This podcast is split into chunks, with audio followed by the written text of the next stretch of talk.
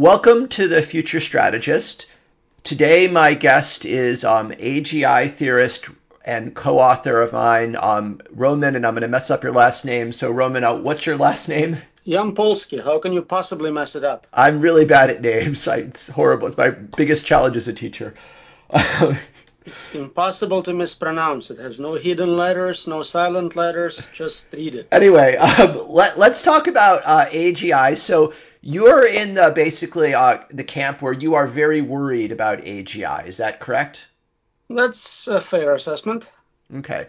So how far away do you think we are from having a computer superintelligence? What's your, what are your estimates? I don't have a very good specific number. I think there is a reason to think it might be very soon, but also I would not bet money on three years or five years. So it's a distribution. I think five to twenty seems like a reasonable range, but uh, I don't think anyone knows exactly how soon we'll get there. Okay. It seems like we're getting better at uh, making this process go hyper exponential, but uh, there could be reasons for future slowdown, and maybe it will uh, hit some diminishing returns. But considering the impact that a superintelligence would have on society, saying could be five years, probably within twenty, that's that makes this pretty much the most important issue our species is facing. Absolutely, and I don't think it makes much of a difference. Whether it's five or twenty, it's exactly the same problem, just as difficult, and we have just a few ideas for how to solve it. Okay, so let's talk about that, why it's a problem. So what are the reasons? I mean, if, if we do create a computer superintelligence, why can't we say, you know, yeah, it could go wrong, and maybe it's like a Hitler-like superintelligence, but come on, most intelligences we generally get along with, why...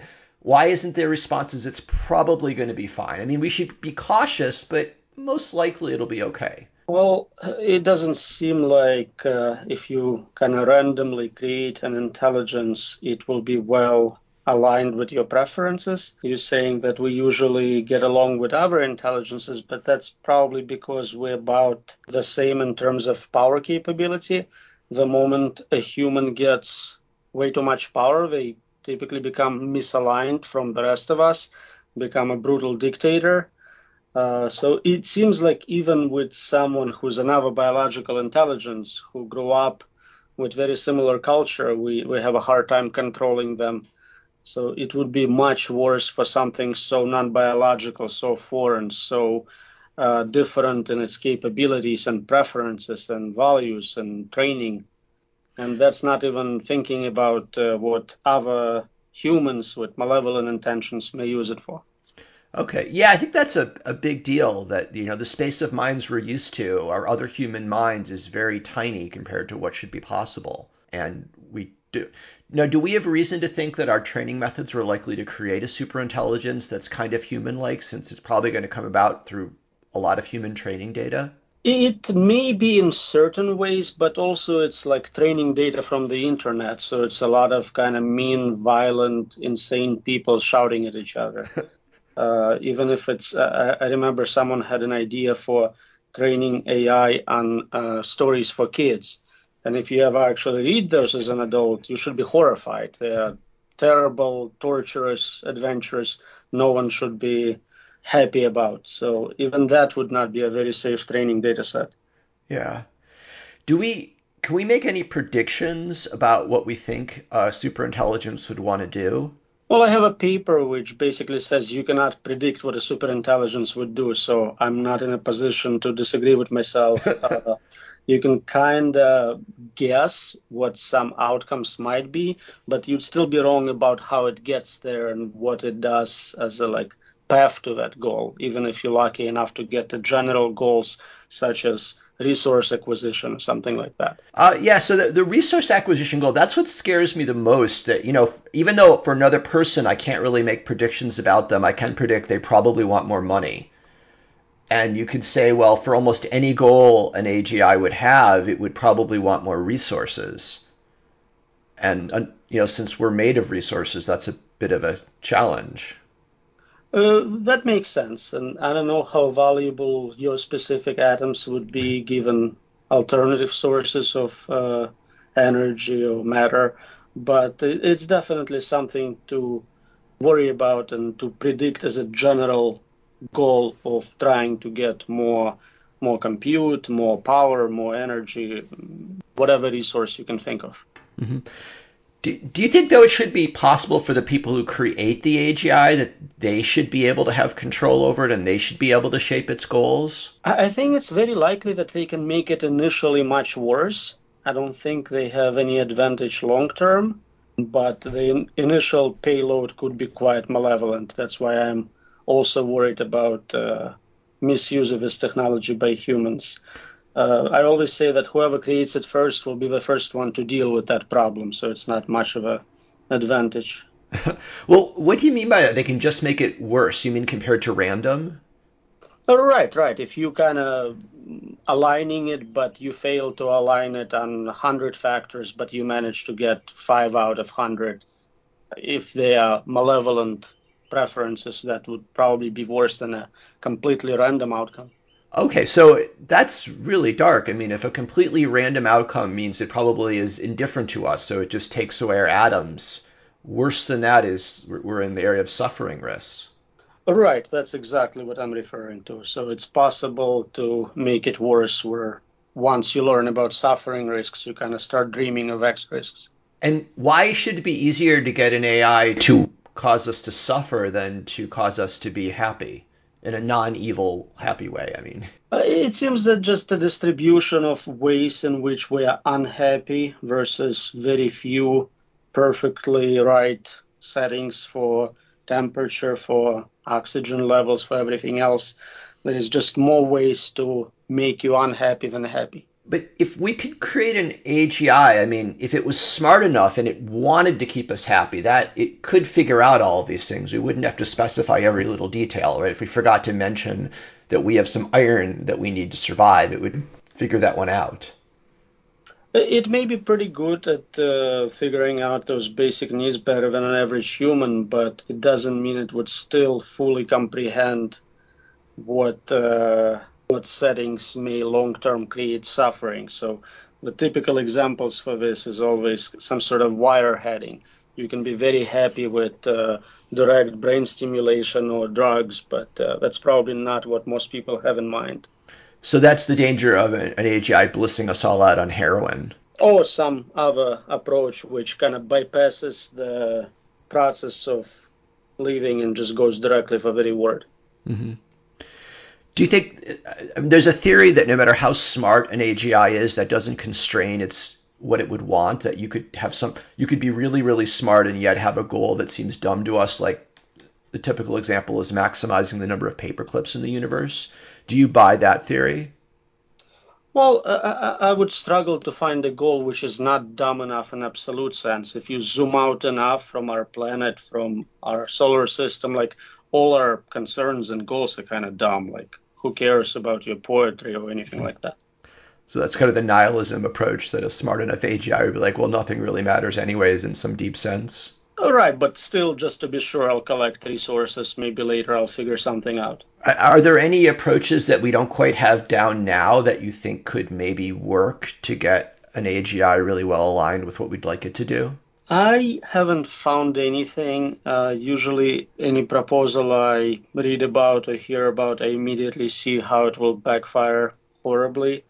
Um, my position is that lower level intelligence cannot indefinitely control higher level intelligence, but uh, I'm very happy to learn that someone found a way. Uh, I think most people, I'm guessing, would, would buy that, but the argument is we could slight, we create something a bit smarter than us, and we'll have it around for a few years, we'll get that right, then we'll get that to create the next level of intelligence, and it'll figure that one out, and eventually we'll have a super intelligence aligned with us. I mean, it's definitely better if it's a slow process where we have time to test it, debug it, see if we like it. There is some sort of undo button we can press if we are not happy with the direction.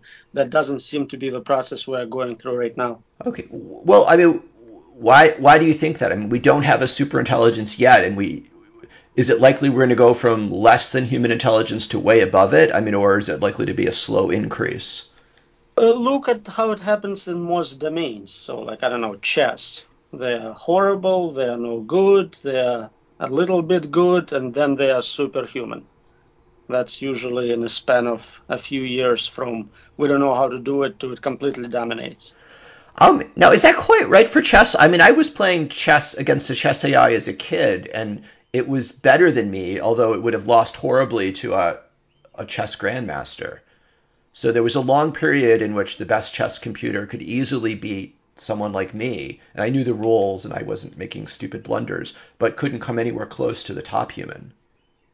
Well, that's absolutely true, but it really depends on when we start a countdown. Uh, if you go, okay, A I started in the forties or fifties, yeah, sure, but uh, I think the first kind of twenty, thirty years was mostly about we need to build computers to actually be able to run things, collect data. So r- really we can start seeing progress in the last twenty years, and that's probably where most people became aware of A I as a some sort of discipline with actual results. Okay. Yeah, that is a good point. People really weren't trying to create a, a great chess computer, so it, it, there wasn't a lot of effort put into it. And commercially, if you could beat ninety-nine percent of players with some game you could release, that's just as good as beating everybody pretty much. Even if we go with the other extreme and say, yes, it took fifty years, I don't think it's a very long amount of time on a scale of humanity, cosmological scale. Yeah, yeah, that that's certainly true. Although it would make a big difference if we had something smarter than us, but we were still in control for fifty years compared to if we were in control for one year. We'd have a lot more time to figure things out. If the problem was solvable, definitely that, that would make a difference.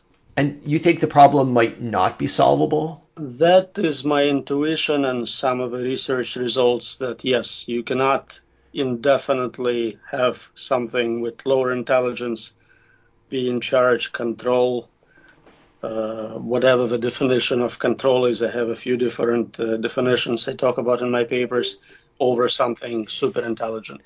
Now, does that include, could I create a utility function for something that turns out that becomes much smarter than me, and then I'm still in control because I st- the utility function doesn't change? Does that count as a type of control? So you're saying you cannot make any changes in the future. So if you no longer like it, you cannot change it. That doesn't seem like what we mean when we say we're in control. Okay. Well, what if I gave part of its utility function that it would care about the changes I'd want to make? Would that, does that seem impossible? That I know. So, it... so I, I would need to fully understand, but if you are controlling it, you can tell it to stop, to restart, to go back to previous uh, state, then that sounds like you got some sort of control there. Okay. So why should that be impossible? I create an A I and I say, look, I, I want you to be a good servant to me, and I want you to figure out what I deeply mean by that as you get smarter. And then it gets much smarter. And if it, you know, just somehow it changes its utility function, yeah, there's nothing I could do. But if it didn't, then it would continue to be a good servant to me. Well, for one, it probably will quickly realize in many cases it's easier to fool you than to actually change the universe to match your preferences. So okay. You would be happy and not request any changes, but the reality is it was actually modifying states of your brain, not states of the universe. So that's sort of the one, of, it puts me in a, a simulation, and the rest of the universe, it's doing whatever it wants to, but just for my brain, it's... I'm getting what I think I want.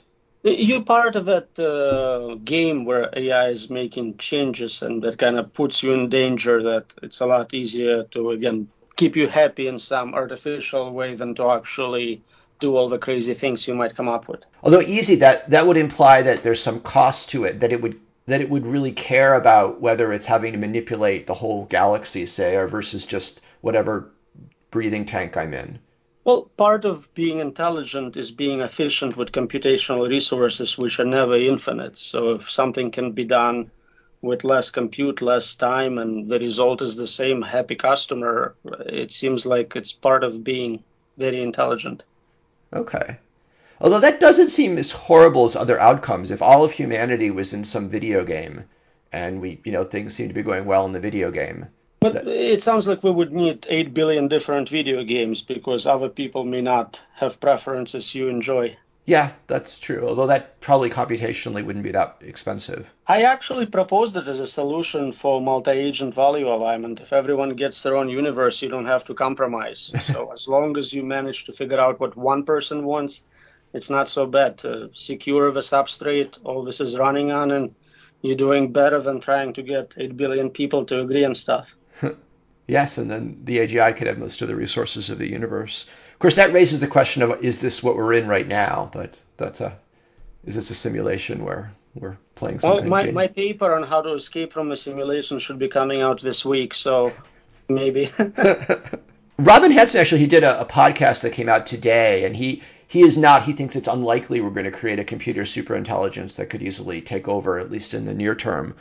One of his arguments that I, I find mildly compelling is that we already have superintelligences in the form of corporations. If you think of these defense contracting companies, they're so much more powerful than individuals. And we have really no fear that, like, Boeing is going to try to take over the United States. Even though, you know, the military power of Boeing is, is, is awesome. It's, it's much bigger than most countries. I, I don't know if I agree with any of that. It seems like corporations do try to take over the government. They just do it through lobbying and bribing politicians. And uh, if you look at specific corporations and decisions they made, they certainly weren't even intelligent, much less super intelligent. I'm th- thinking of like uh, Kodak refusing to go digital, right? Like that was a pretty bad decision. Uh, no superintelligence would uh, make, but uh, those corporations seem to be as smart as whoever the person is in charge, and a lot of times they are not uh, the smartest person I know about. But, I mean, collectively they can do things that would require an enormous intelligence if it was an individual. I mean, putting, you know, figuring out how to manufacture an airplane, there's a huge amount going on, a lot of knowledge, a lot of skills, and that Boeing can do that in some ways that does make Boeing a superintelligence. In some ways, it's super productive, but I don't know if, like, if you have one hundred people with an I Q of one hundred and they work in parallel, is it the same as one person with an I Q of one thousand? I don't think you can just kind of add up capabilities and intelligences that way. They are more productive, they are more powerful, but I think if, like, corporations and an individual human both took an I Q test, the difference would not be super intelligent. The difference would be the smartest person at that corporation plus or minus error correction.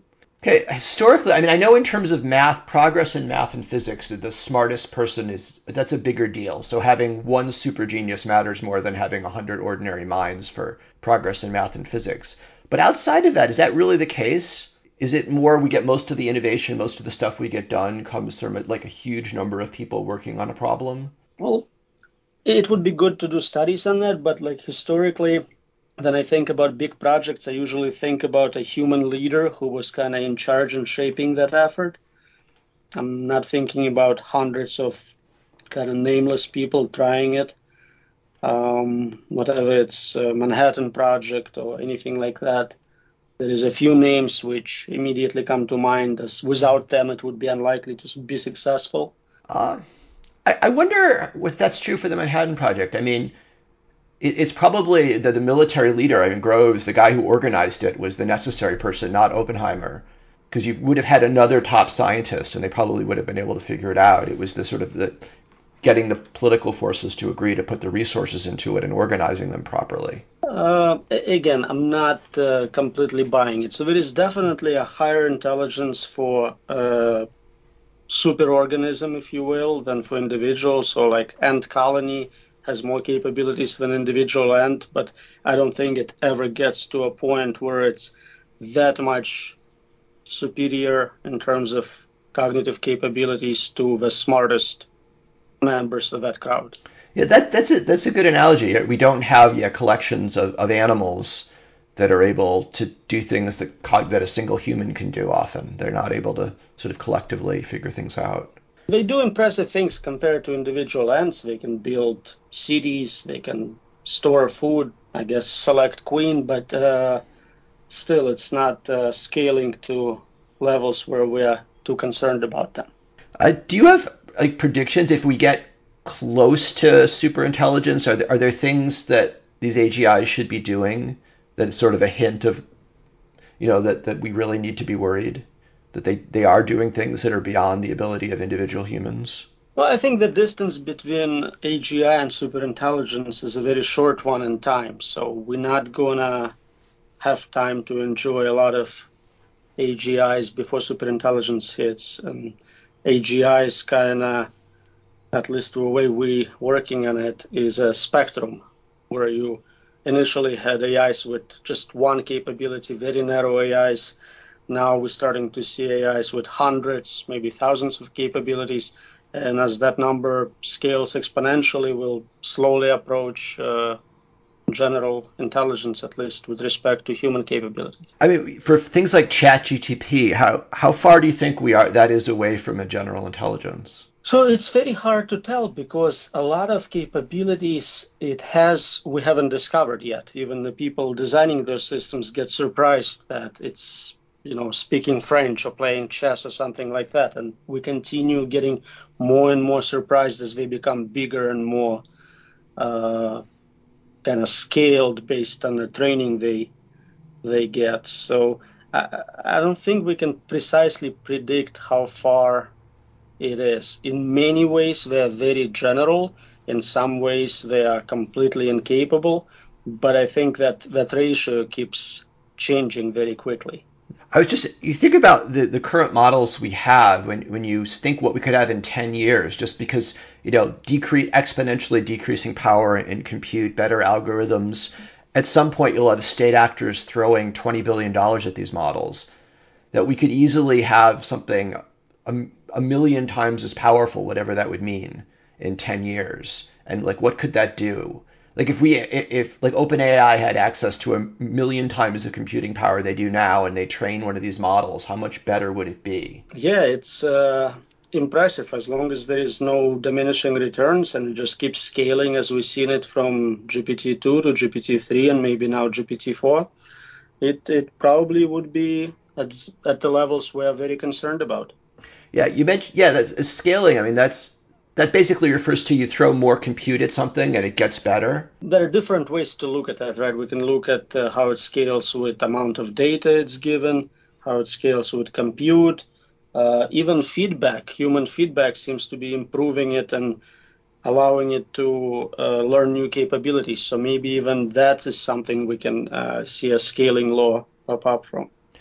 And how if we... How long is scaling applied to A I? How I mean, can, is it been something that's been pretty steady since, say, the nineteen fifties? In terms of us realizing that fact, or in ter- like looking back now, is it clear that there's that scaling has played an enormous role, and that like is there a, a clear trend that if the trend, you know, making it more likely the trend will continue? Definitely a trend. The more compute we had, the better the systems work. With such Uh, clear-cut scaling for neural networks, I think we only f- discovered maybe five years ago or less. Um, at one point, I had a paper where I argued that it's almost a miracle how well brute force does, right? It's a very efficient algorithm, simplest one to find and define, finds perfect answer, but of course we don't have enough compute. For many real-world problems, now we throwing, you know, half a billion dollars of compute at it. It's pretty much brute force is what we're doing there. So it's not surprising that performance is improving to near optimal levels. How much of ChatGPT is just from having it having a lot more compute versus, you know, better algorithms? I'm not even sure the algorithms improved that much between three and two. I think it is literally just more compute. Uh, I mean, theoretically, what do you expect to happen if we throw a thousand, a million times more compute at these models? It should have superhuman performance in almost every domain. I mean, how I'm curious, like how how strong is that result? I mean, is this just are you just guessing based on the trend, or is there, if you understand what's going on, you know, underneath the hood, it's you can clearly predict, yeah, you'll get better and better. No, it's a pure trend following. I see this trend. There is no diminishing returns. Uh, and again, we keep discovering new capabilities. There seems to be good work on getting models with fewer parameters and less data to do as well, with some tweaks. So it, it seems like it will continue for a while. I have this theory that we obviously the human brain exists, so we know it, sh- it has to be possible to get computers to our level, but we don't know how much past, say, John von Neumann you can get. So we should be we shouldn't be as confident that these trends will continue when you get past the smartest human who's ever existed, because we don't have a, an example of that. Well, I always think of just taking von Neumann and giving him very quick internet access, almost infinite memory, and speeding him up enough. That would still be a von Neumann, but a much much more superior one. Yeah, that's that's true. You could always get von Neumann and have him not forget things and work at a thousand times the speed. I mean, right.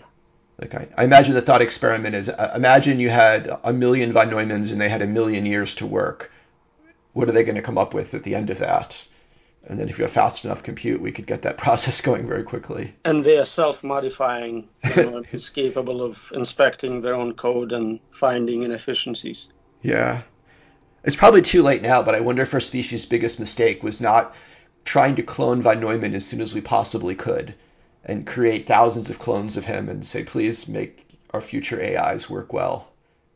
I'm not even sure if his D N A is collected and preserved. Maybe that's the thing to do right now, invest in D N A of geniuses.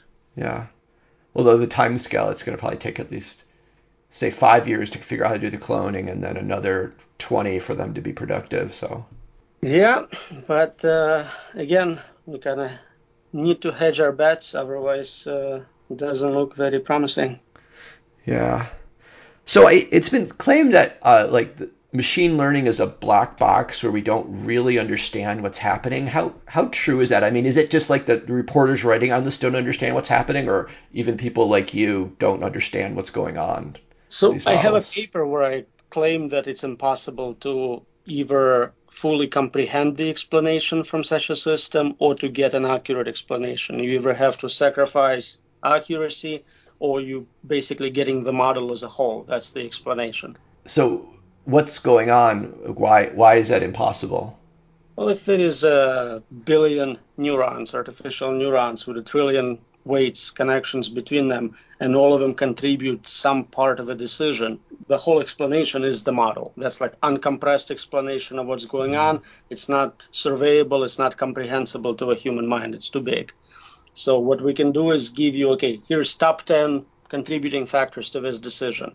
But if it's, a, let's say, out of one hundred, then you're getting a very lossy compression, very simplified explanation of what's going on. And it's a trade-off between the two. Okay, so this will make it much harder for us to control these systems if we're right now even in, incapable of understanding in too much detail what's going on.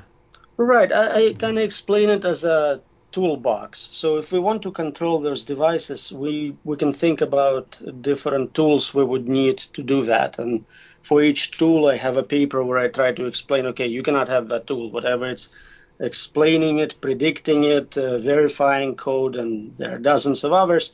There are strong impossibility results in each one. Okay, so this is like the idea of interpretability, where we, we use the power of machine learning to figure out how to convince us, tell us things that can't work too well, you're saying, because it's just we're not smart enough, we're not, we're not patient enough to hear the full explanation if it's like, well, here's the million reasons. And... Right, so it's not something we can even survey, meaning read through, and understanding it is even harder. Again, I think lower level autom- automata cannot fully comprehend uh, more advanced automata. It doesn't have enough memory states. It doesn't have enough complexity to create a model of that other machine.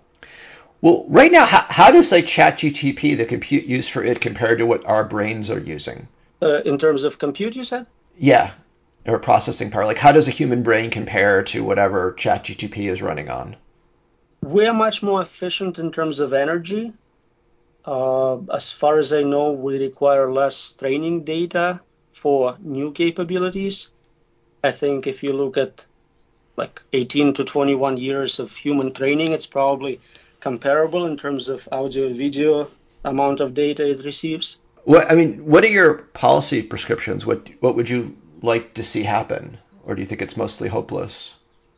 I mean, stop, quit, divest. It takes maybe ten times to one hundred times more effort to debug something, to understand it, to make sure it works as we want it to work. And instead, we keep training newer and more complex models for which we have even less understanding. So I don't think there was even a month or two between three point five and four. Yeah, you'd like to see us... you know, stop A I capacity development and focus on what we have now and try our best to figure out what's going on. Right. If we can't figure out three point five, how are we going to figure out five? Yeah. But of course, the world's going in the opposite direction. We're we're more likely to see a you know crash programs to develop this stuff as soon as we can. Right. All the incentives are for quickest uh, development, race to the bottom, essentially, financial incentives, control of dominance, uh, arms races between countries and corporations. Yeah. Do you think, could there be any alarm bells for this? Is there anything that could happen that would cause the powers that be to say, oh gosh, this is really bad. We better, you know, turn off all of our computer chip factories? I used to think so, but now I'm thinking it's more like a vaccine. If something happens and everyone doesn't die, people go, see, it's not a big deal. We survived it. Let's just keep going. That's fine. So, I, I mean, would you, what do you think the odds are that there'll be a lot of humans alive thirty years from now? Again, I don't do specific time predictions. I just don't think I have uh, knowledge I need to do that right, and unpredictability and all that. Um, it looks uh, like there is a lot of reasons to think we'll have problems, we'll have a lot of trouble, but how bad and how soon is very difficult. What hope do you think there is of convincing the elites, though, that this is dangerous? Do you think it's just... Do you think that argument is something they don't want to hear? It's beyond them, or we don't have the, the words to convey that? Well, that's my safety plan. I'll keep publishing impossibility results until those usually somewhat young, rich, happy, successful people realize they have a lot to lose. It's not in their best interest to unleash it without control, and it's just uh, pure self-interest. Yeah. I guess the big advantage is that we could control this, that computer chip plants are these giant things, and that if, you know, if, if like the top few countries decided to shut down this, they could. They could just say no no new computer chips, and it's not like people could be making them in their basement. Right, but uh, it seems like we learn to train with less compute. There is uh, kind of standard chips going into all the equipment, become more and more powerful, kind of continuation of Moore's law. So it's likely it would be just a temporary hold on new research, not a permanent solution of any kind. All right. And again, since you don't see there's a way around this problem, you you don't think even buying us fifty years would, would I mean, it, that fifty years would be great, but it, it wouldn't be giving us right, enough time so to solve. It really depends on how old you are today, right? fifty years yeah. could be exactly what you're looking for. Um, I don't think it's anything to ignore, but it doesn't seem like a permanent solution to just say, okay, we're not going to have next generation of chips. People are very creative. They'll find ways to repurpose existing infrastructure, maybe take it away from crypto mining and do some A I training or something like that. Do you think this? Are, do you think more and more people are going to expect a singularity? They're going to think, good or bad, we're going to the world is going to be so different in twenty years that it's maybe not worth saving for retirement. So that's interesting. I just gave a talk on my book. Essentially, the main point being there is existential risk. But no one, we had a book club and they talked about the book and no one mentioned that. They talked about copyright, they talked about A I art, unemployment, dating in that world, virtual reality, sex, anything but the actual point of the book. I, I was wondering about education. I mean, if, if you, you know, we spend so long trying to teach people how to write, and if ChatGPT is better at it, and it is right now better than most undergraduates at writing, I wonder how we're going to justify a lot of what we do with our education. Well, I think Robin Hanson kind of talked about the reason for education being your diploma, not the actual knowledge you gain. So nothing should change for us. We still sell credentials. It's still all signaling. Yep. Although if you don't think you compete in the marketplace, then you don't care. You won't care as much about getting that signal. It's definitely becoming less valuable, especially in computer science. There is so many opportunities to get work directly or start a company. Uh, we still have influx of students, but I don't know for how long. So what um, Robin Hanson's, I think one of his best arguments is that even if we create these sociopathic A G Is that aren't aligned with us, they're competing with each other might be enough to keep us safe? I'm not sure. It seems like if there is a war between superintelligent systems, uh, would be collateral damage. Yeah, I think that's true. But the idea would be that it would be in their interest not to have a war, that they would, you know, they would look at the world and say, you know, property rights and markets do seem to work fairly well. So we'll play in the existing system. I mean, existing system relies on uh, capability to punish, for example. If somebody doesn't follow rules, I should be able to put them in prison, harm them in some ways. It doesn't seem to be the case for artificial intelligence that you can do that. Uh, that is true to some extent, although I, I don't know. I mean, a, a lot of, like, you know, uh, advanced societies, you're not punishment. Like, going to prison isn't really the thing that motivates people, right? I mean, if you think about you're going about your daily life and the people around you, you know, if they tried to kill you, they'd go to jail, but they mostly don't want to kill you. And if they were temporarily free of that, you probably would be okay. So there is not much benefit for them to kill me, but any type of financial crimes, I think the possibility of being discovered and punished does prevent a lot of that. Yeah, although, I mean, there's financial institutions that probably could, I mean, your bank probably could take all of your money. It could probably come up with paperwork or say, you told us to do this. And they mostly don't do that because of the reputation costs.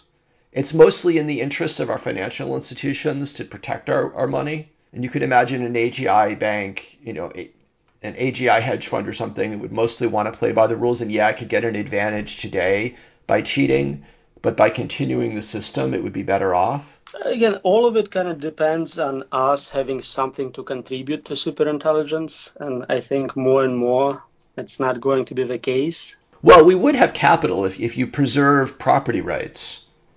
Then there'll be people who own shares in companies, and certainly land has value.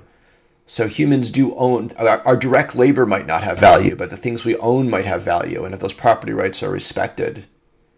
As long as the, some way exists to generate new money, whatever it means, dollars or bitcoins, uh, you can use cognitive effort to generate it, it will buy up all this property pretty quickly. Yeah, it will it will buy it up, but the, the if they're if the A G Is are competing, they'll have a really high value, and then part of what, you know, they'll buy up the property, but then we'll take it and we'll invest it in them. So we'll continue to, you know, we'll trade some of our land for a permanent ownership in some of these A G I enterprises. I suspect they would be super capable lawyers and find loopholes to fleece us from everything we got.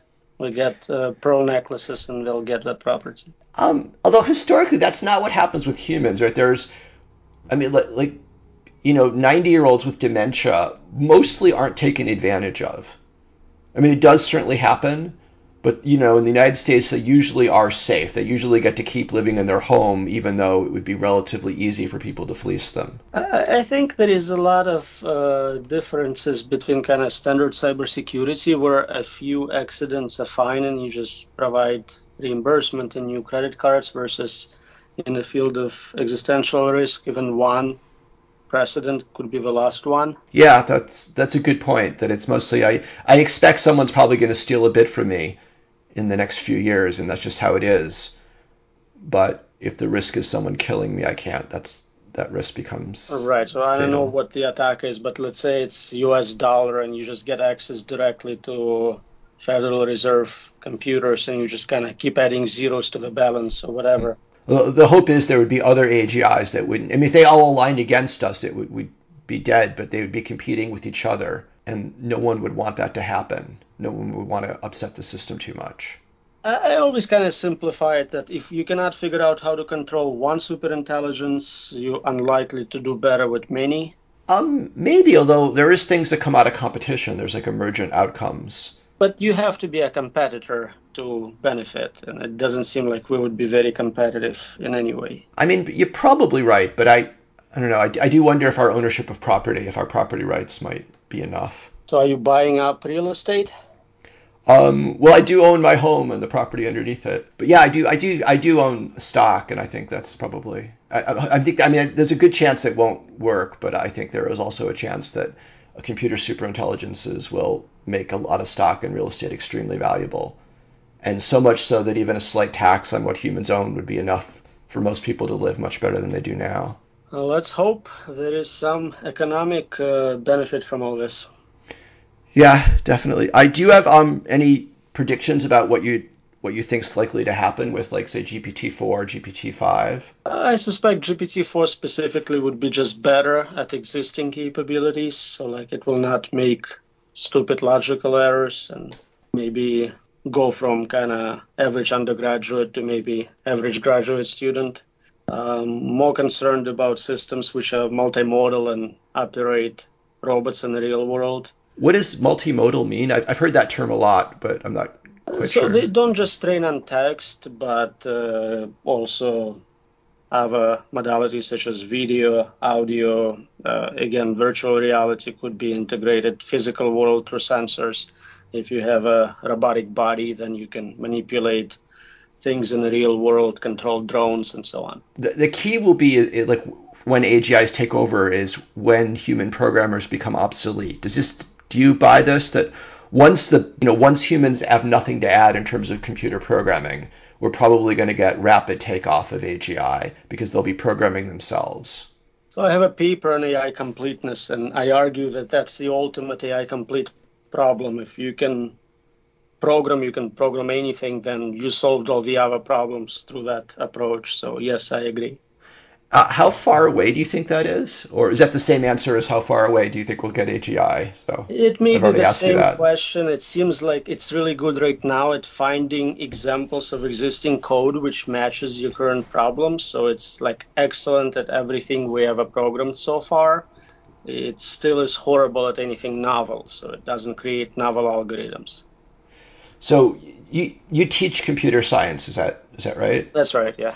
So if your students ask, like, hey, how long before I don't have a career, even if I'm really good, what what would you tell them? Like, is it worth it? Because if I, I don't want to study this stuff if I'm obsolete in five years, but I will if it's twenty. Like, what, what so would you I, tell a student? I think very low-level stuff like learning assembly or specific uh, registers is not going to be providing employment opportunities for most of them. Uh, some sort of prompt engineering where they need to properly specify what program is to be produced in high-level language like English would be useful for a while. Again, assuming we don't hit any major changes, but just with existing approach.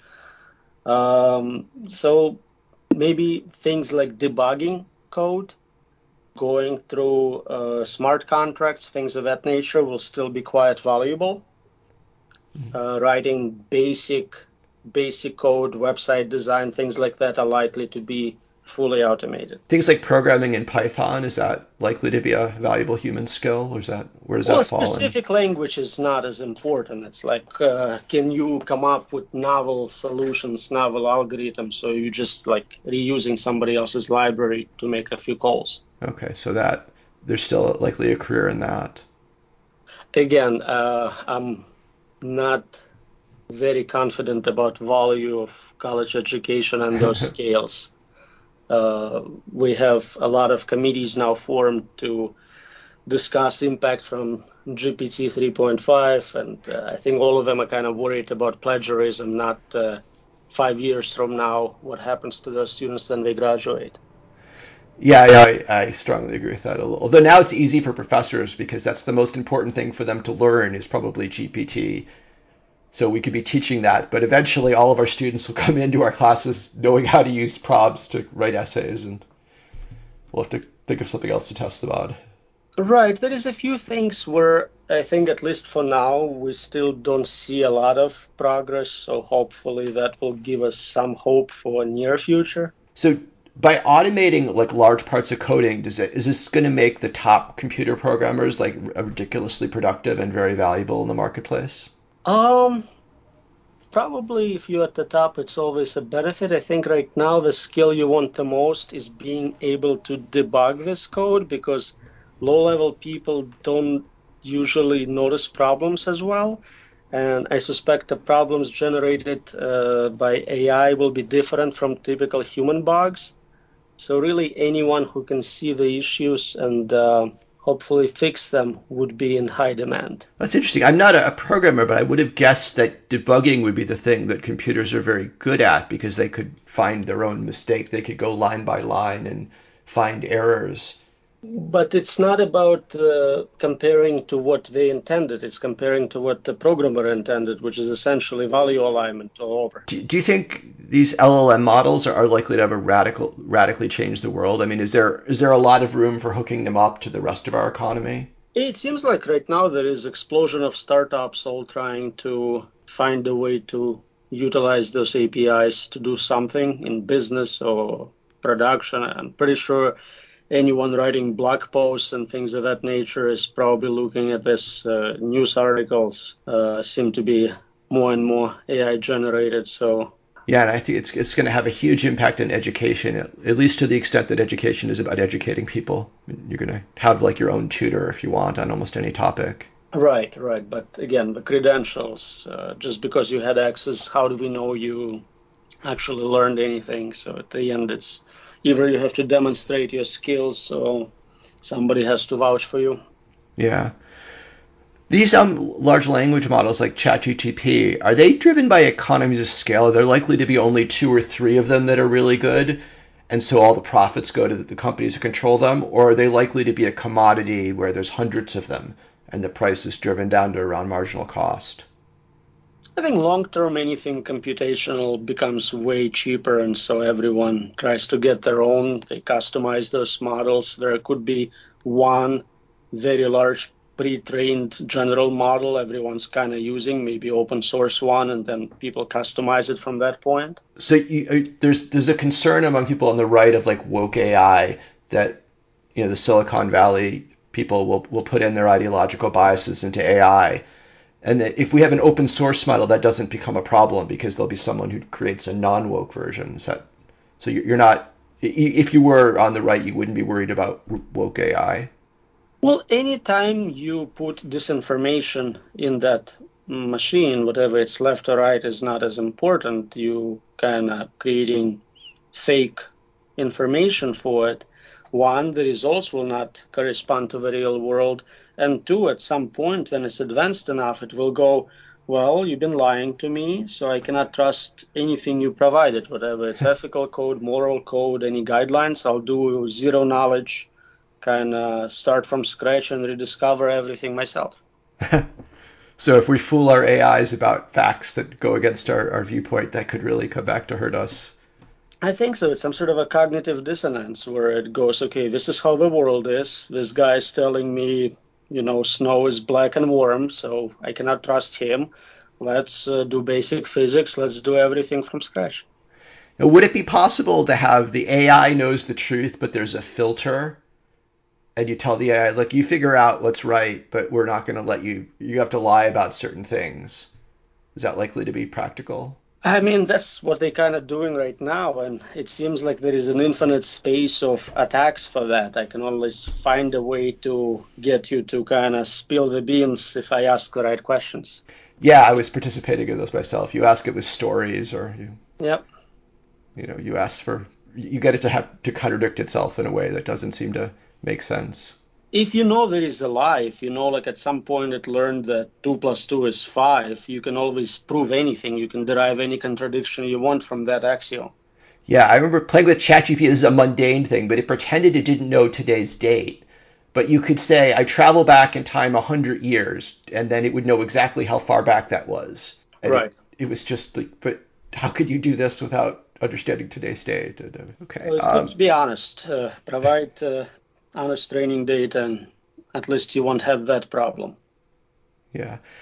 I, one objection, one possibility I've heard for a future A I winter is that there won't be a lot more training data, that ChatGPT has already eaten up everything on the internet and all the emails that, you know, Microsoft has from us, and there's not another supply of that. So that's going to cause diminishing returns to all the other inputs. Potentially, at least. It is true. We are running uh, close to the end of existing texts, but you can always do self-play. You can generate artificial data. I think there is a lot of possibilities for uh, overcoming that limit. Yeah, so self-play is like how they learned to play chess and Go. They played against themselves and looked at that data. Right, you just start participating in a virtual simulation with other agents like you, and in that process you learn about the environment, competition, collaboration, whatever you're trying to learn. Mm-hmm. So thinking about the environment, you mentioned before about the multimodal stuff and looking at the real world. Do you think, are, are, are there models currently doing that? Are there like cameras everywhere and they're watching and seeing what happens and coming up with patterns and predicting where, where the apple falls? Well, I suspect they are feeding a lot of videos to to those models. I don't know if they just grab them from YouTube or if they live feeds from internet streams. Uh, I don't know details, but definitely that's a lot of great data. Well, I, I guess we can talk about it now. I, I I appreciate your time, Roman. You want to uh, tell listeners where they can like find you, find the stuff you've written? Yeah, sure. Uh, if you Google my name, Roman Yampolskiy, you find my website. You can go to Google Scholar, find all my papers, my books. Uh, follow me on Twitter. I usually post something relevant to this topic. Okay. Well, thanks very much, Roman. Appreciate it. Thank you so much. Appreciate being back on your show. Sure. Okay.